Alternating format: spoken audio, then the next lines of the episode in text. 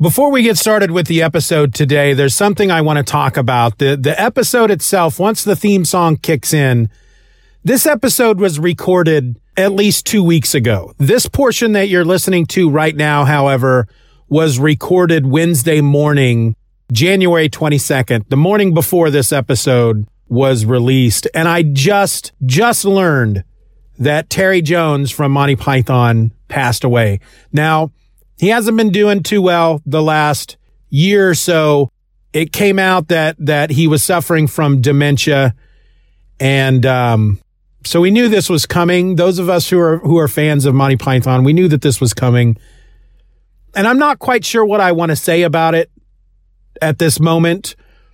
I'm usually not really affected all that much when a celebrity passes away because as much as may, you know, maybe I might have grown up with certain celebrities always being a part of my life. It just never really affected me the way that I've, you know, I, I look at people around me and, and for example, when Prince died, it really, it really affected my wife and it affected a lot of people. And intellectually, I, I got it. I understood, but I, it's just nothing like that has really kind of touched me the way it is touched other people. But the moment I saw that Terry Jones passed away, I don't know, I've just been sitting in my car in silence. He, Terry Jones, was not always one of my favorite members of Monty Python. For a long time, he was actually my least. When I was in high school, and you know, you, you can't like a group, whether it's a band or a comedy troupe or whatever, you can't like a group without ranking the members right? You've got your favorite, you've got your least favorite, you've got the others in the group that are somewhere in between. And regardless of the fact that maybe somebody might be your least least favorite of the group, it doesn't mean that it's it's somebody you don't like. And for the longest time, Terry Jones was probably my least favorite of the group. Now, I couldn't tell you nowadays. I don't want to sit here and rank the guys. That's not my that's not my purpose here.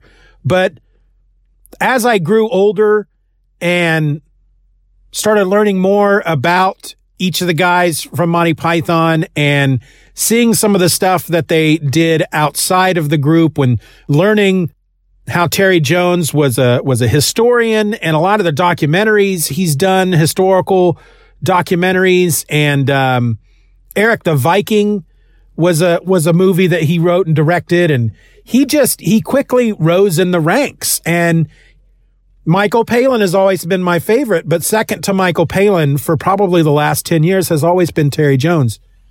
And it's not I guess I'm trying to put it into words somehow before I before we get into the to the episode itself, but I just I just want to say that it's a great loss to the world. He has given so much joy to the world and to my life so many times that I have felt down or depressed. And I've been able to uh, put on Monty Python. And it's made me, it's just, it's just made me feel better about the world. So he's going to be missed. I'm going to miss him, but we should all be as lucky as Terry Jones. We should all, when it comes time for us to go, to know that you have created this body of work that's going to be remembered probably forever and remembered fondly. And so it is a, it's, it's a big loss to the world today, but he has put so much into the world. I don't know. I don't know what I'm trying to say. I just felt like I had to say something. All right, let's start the episode.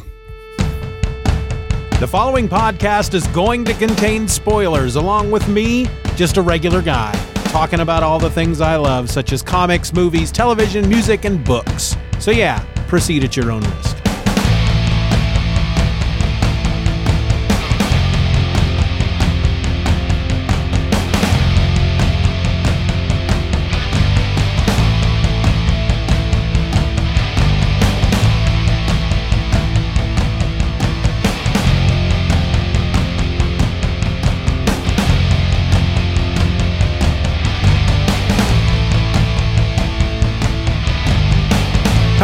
Welcome to another episode of Just Another Fanboy. I'm your host, and my name is Stephen. Hey, folks! Yay! He says half heartedly for no reason at all because my full heart is in this sucker. Because today we're talking about Manifest Destiny Volume 3, which has a subtitle, but I'm not even going to try. It's in some kind of Latin or something or other, one of these languages that your host, that would be me, doesn't speak. You ever notice whenever I start acting like I'm an idiot, I go hillbilly on you? Heck, it's in some kind of language that I just don't speak at all. I don't know why I do that. I guess I am creating some sort of correlation between that accent and brain capacity, which is which is silly. It's a it's it's a stupid thing to do, which makes me, I guess, a stupid person. I can admit it. Not the smartest tool in the cabinet, not the deepest bowl on the shelf, not the yellowest banana in the tree. That would be me. Big Steve, ladies and gentlemen. Yeah, yeah. Okay, so before we get into this book, I do want to mention that I have previously talked about volumes one and two on the podcast. Volume one was way back in episode number 19, and volume two was in episode 67. The links to both of those episodes, or at least the the links to the web pages, will be in the show notes. So this was written by Chris Dingess Pencils and inks by Matthew Roberts. Additional inks by Stefano Gaudiano and Tony Akins. Colors by Owen Gieni. And letters by Pat Brosseau. Okay, so I'm really enjoying Manifest Destiny. This was a. I don't even remember how I came across this comic. I feel like I stumbled across it. I think I mentioned in when I talked about volume two that I, I was doing a search for Bigfoot comics and maybe stumbled across this book because I know it's either volume four or five. At least the title alludes to the fact that we're going to meet the elusive Sasquatch. But I don't know if that's 100% correct. I don't know if that's how I came across this book. I just I just did somehow.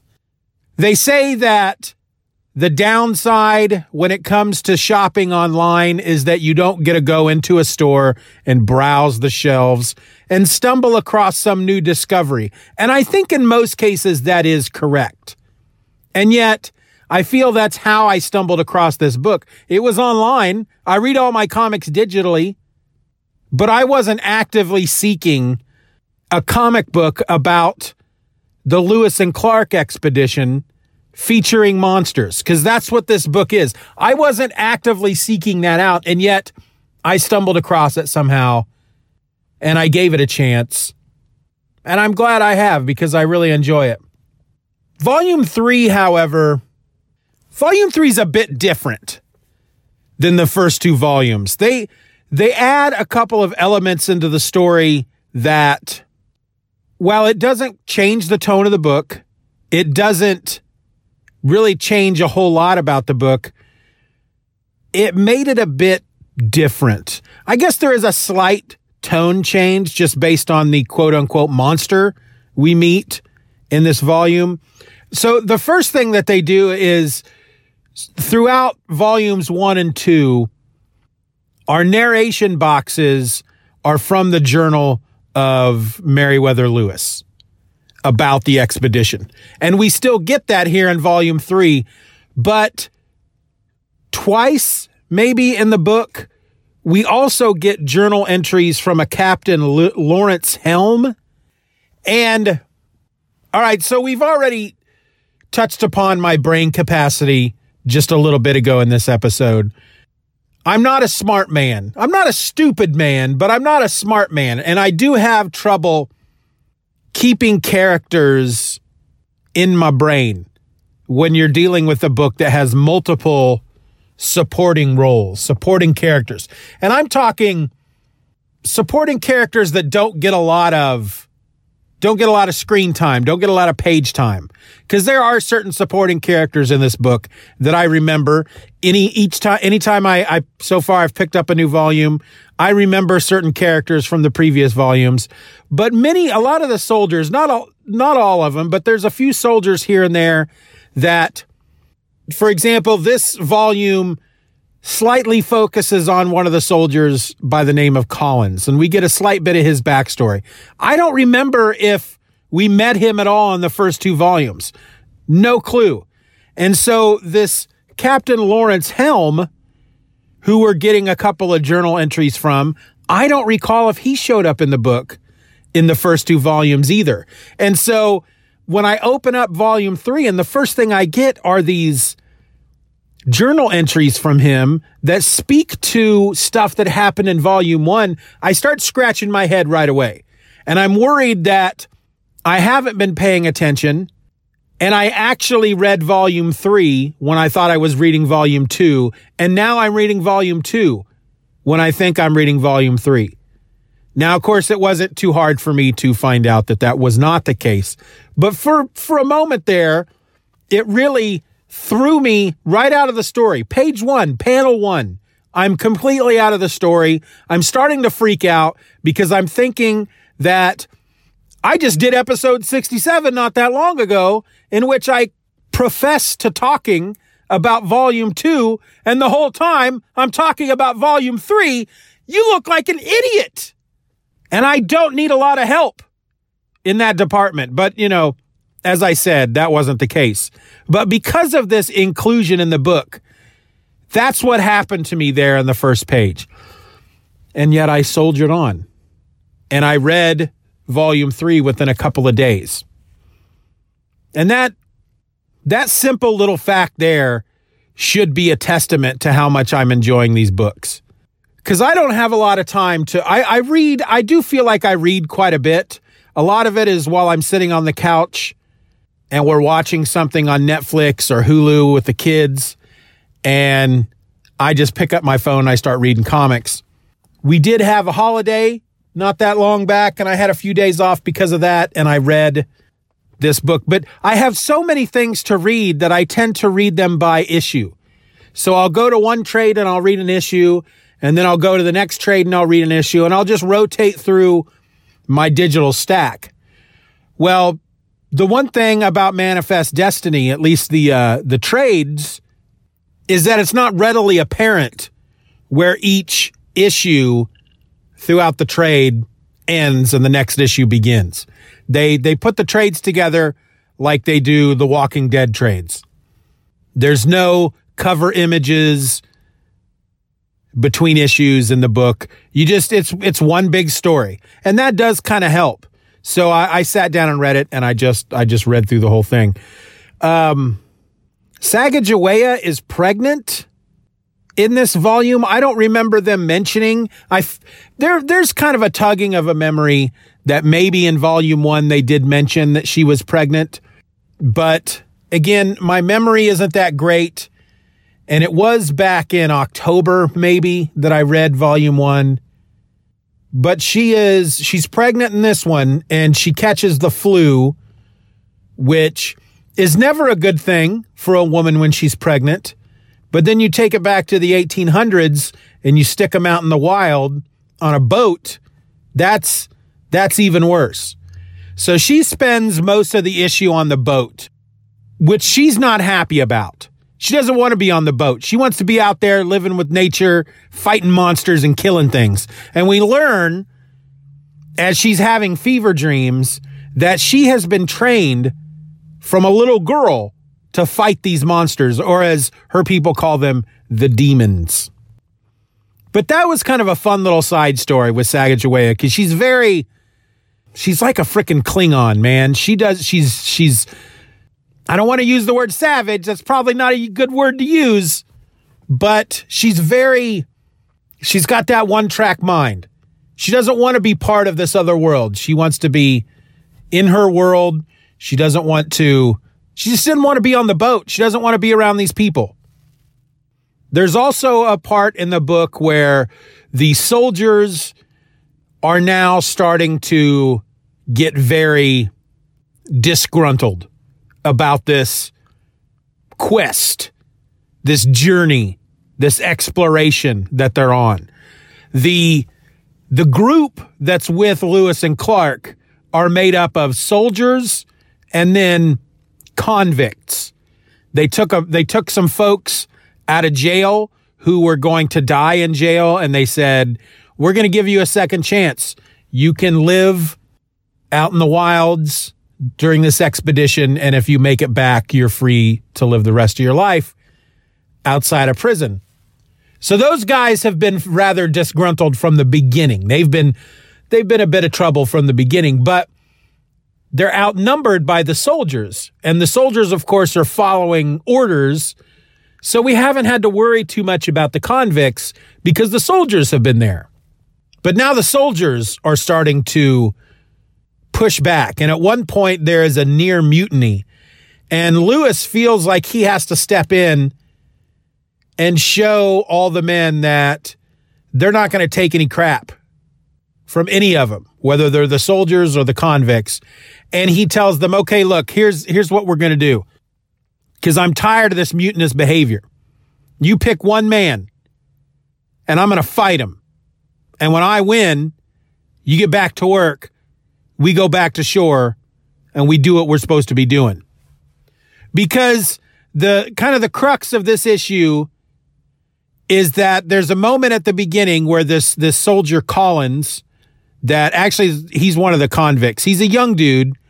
He is with Captain Clark and he's got a telescope and they're they're looking out upon the land at, at, at where they're going and, and and the world around them and he sees off in the distance he sees one of these arches. And Lewis and Clark decide, well, there's another arch. We have to go there because our job isn't just to explore this area, it's to clear it of monsters. And the two arches that we've come across so far have had monsters living near it. So we have to go to this arch and kill any monsters that might be there and take samples and and study and blah and all that stuff.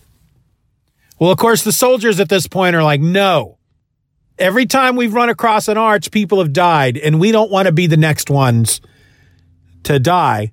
And so Lewis says, okay, well, fight me, one of you. If you win, y'all can leave. You can do what you want to do. If I win, you're coming with us. And he wins, but he does cheat because just before the fight is about to start, the the the soldiers and convicts pick their champion, and he's a he's a big old buff dude, very rough and tumble. And Lewis removes his jacket. He's rolling up his sleeves. And he says, okay, before we get started, we should probably establish some rules. That's about as far as he gets when this guy punches him in the jaw, which was kind of a nice scene because I almost felt like Lewis knew that that was going to happen, but he wanted to, he wanted to be able to stand up in front of them and say, Hey, I gave you a chance. I'm going to cheat my butt off in this fight. But I wanted to give you a chance to have some rules established. And as we saw, you were the ones that chose to go the route of no rules. And during the fight, he is getting his rear end handed to him. There's a mallet on the, the deck of the ship. He's able to grab it and he beats the guy down with the mallet. So they go to explore this arch the first arch was made out of plants. The second arch was underwater and seemed to be made of, well, plants, more of an algae like substance. This arch is made out of clay, dirt and clay. And they do encounter a couple of monsters. And this is where, this is the second time in the book that I felt like there was a slight change. This, this was an actual, for me, a, a change in the tone of the book. The first tonal change was adding this journal entry from this Captain Helm. And now they encounter this creature called a Fezron. And it looks like they describe it as a uh, a bear cub crossed with a bird. It's like this blue bird. It's hard to describe. Think of a think of a bear cub that walks upright, but instead of fur, it's got blue feathers And instead of a, a bear head, it's got a, a bird's head. But the beak is full of sharp teeth. And it attacks one of the men. And it's it's probably about three feet tall, maybe, maybe two and a half, two feet tall. It attacks one of the men, bites it, bites the dude on his arm. They end up, they're able to capture it and they throw it in a cage. And the guy's arm starts swelling up and they realize that the this creature had poison in its mouth. It's it's a venomous bite, but they keep the thing in a cage on the deck of the ship. And it looks not quite cartoony, but it almost looks like you know, back in the day they would have these they would have cartoons and there was always a uh a silly animal sidekick. You know, Thundercats had Snark or Snarf. That was his name. Snarf, Snarf. Dungeons and Dragons had that little unicorn, Uni. So on and so forth. That's what this made me think of because after it's on the ship for a couple days, it starts talking to them. And they're like, Whoa, how do you speak English? And he's like, I know speak English. You speak Fezron. And you find out that his name is Dawhog and he's a Fezron. And they kind of befriend it to a certain extent. And it ends up healing the man that it bites because it does say, yes, I did inject poison into his wounds, but I can heal him. And he heals him by peeing on his arm. We're assuming that's what it is. We don't see where the yellow liquid comes from, the yellow steaming liquid, but come on. And it heals him. I mean, like rapidly. And then one night, a giant bat creature, shadowy bat creature, takes a man from off the deck of the ship. The guy is is on watch, and the shadowy bat creature comes and takes him away. And they learn from Dahog the Fezron that this was a creature called a va- a, a, a Vameter, V A M E V A M E T R, Vameter. There's only one of them, and it's been plaguing his people for generations. So they load him up in his cage and they go to meet his people. And they get there and they find out that their French tracker, Sacagawea's husband, Charbonneau, he is there. They have captured him and they're getting ready to eat him. He's alive. They're rubbing him down with like freaking butter and ketchup and stuff, and they're going to eat him. And these things are like, yeah, we're going to eat them, and they're they're we're, we're going to kill you. And they're they're well you're going to try and kill us but there's a lot of us and, and we're going to kill you. So you learn that once a month or so once a year the Fezron offer up one of their own as a sacrifice to the Vameter and it comes in and carries it off. The Vameter comes in and carries the Fezron off and then the rest of them are safe. And Dawhog was the Fezron that was to be offered up as a sacrifice. And since Lewis and Clark captured him, the thing took one of their men instead. And so, in order to get Charbonneau back, they make a deal with the Fezron. They say, "What if we go kill the Vameter? Will you know you you give us our man back?" And they say, "Okay." Well, the Vameter is really weird because it's like a big bat creature, but it doesn't necessarily have a head. Whatever it kills it takes their head and it uses it as its head. And they learn that it's highly possible that both the Fezron and the Vameter are aliens. This is where really it just took a weird turn for me tonally. You got this talking bird bear creature thing that's probably an alien and a big alien vampire bat like thing. Don't get me wrong. I did enjoy the book. I'm still enjoying the series. But it felt like a strange, slight shift in tone. Not a huge one. They didn't have little green men in flying saucers. We don't know for sure that these things are aliens. And even if they are, we don't know how they came to Earth. They find these trees in which these the Fezron have recorded their history. And it says that they have come to this place from another place, but everything that would explain how they came here and where they came from is, is missing. And I, I guess there was a there was a forest fire or something like that. that destroyed those trees. And none of the Fezron alive remember. It's been so long ago. But they kill the Vameter, if I'm even pronouncing that right. I keep wanting to say in my mind, I read, I look at the word and I say Van Meter. And I know that's not right. But they kill it with the help of Collins. And now I don't remember if Collins survived or not. That's going to drive me crazy. I'm going to have to go back and look. But that was volume three. They're getting deeper into the wild. They're now encountering even more strange things. And then the next volume or the volume after that, they they may possibly encounter Bigfoot. And I'm both excited and worried at the same time about that book because I have in my mind a certain expectation of what Big Bigfoot should be. And now that we've met what might possibly be aliens in the book, talking owl birds, basically owl bears, is that what they're called from Dungeons and Dragons? Owl bears? Short little talking owl bears. Now that we've met them in this freaking book, who knows what they're going to do to Bigfoot? I can tell you what I would love to see, and that's a a tribe of intelligent Wookiee like creatures, benevolent, that will fight with savage violence to protect their home. But in the end, they are more, they are smarter and more enlightened than us. That's what I'd love to see.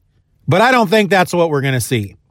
I don't know what we're going to see. I have no idea, but I'm excited that we're going to get some Bigfoot, but I'm worried about how they're going to write Bigfoot. You know, you know what I'm saying? I think I don't know. I think the proof comic by Alex Grecian has just ruined me on Bigfoot because in the end, that's what Bigfoot was a creature that is more intelligent and more enlightened than us. And he carried a gun, which is pretty awesome. Actually, I don't know if John Prufrock did carry a gun now that I mention it. He may have. I don't quite recall. Anyway, as always, the art is phenomenal in this book. The art style is something that is just right up my street. I dig it like a bowl of chili with some onions in it, maybe some shredded cheese, possibly a little sour cream, couple of saltines. You know what I'm saying? And I was really excited to learn. I've been looking at uh, new issues that come out each week to see if maybe I want to buy one. I can't buy a lot of new stuff. But if there's something new that's starting, you know, a new image series that I kind of want to get in on, or, you know, just a new series starting or a mini series that I want to get in on, you know, maybe I'll pick it up. But I was really excited to find the other week that there was a new issue of Manifest Destiny out. I blew my mind. They're still making this book. I can't remember when the first trade came out. I think it was 2017. And to know that they're still making the comic I just can't imagine where this story is going to go. If they're still making the book, I just can't imagine where the story is going to go. I'm picturing something pretty epic in my head, and I hope I'm not disappointed. Are you reading Manifest Destiny? Am I the only one? Don't spoil it for me, but let me know what you think of the book. Are you caught up? Is there some epic stuff happening? Let me know. Feedback at Stephen or com. Until then, until your next episode, my name is Stephen and I'm just another fanboy. Be nice to each other. I'm out. Peace. Uh, I can't believe I said peace. Just Another Fanboy is a presentation of the Stephen or Else podcast. Questions and comments can be directed to feedback at stephenorelse.com. You can support the show for as little as a dollar a month at patreon.com slash Stephen R. Orr and get instant access to the My Other Podcast podcast, a weekly show about whatever crawls its way into my tiny little mind just moments before I tap record. You can find me on the World Wide Web at StephenOrElse.com or find me on Twitter and Instagram by searching for at Stephen. I also encourage you to subscribe to the show, leave us a five star review, and share this episode with a friend. Just Another Fanboy is a proud member of the Comics Podcast Network. You can find that over at comicspodcasts.com. All links will be in the show notes.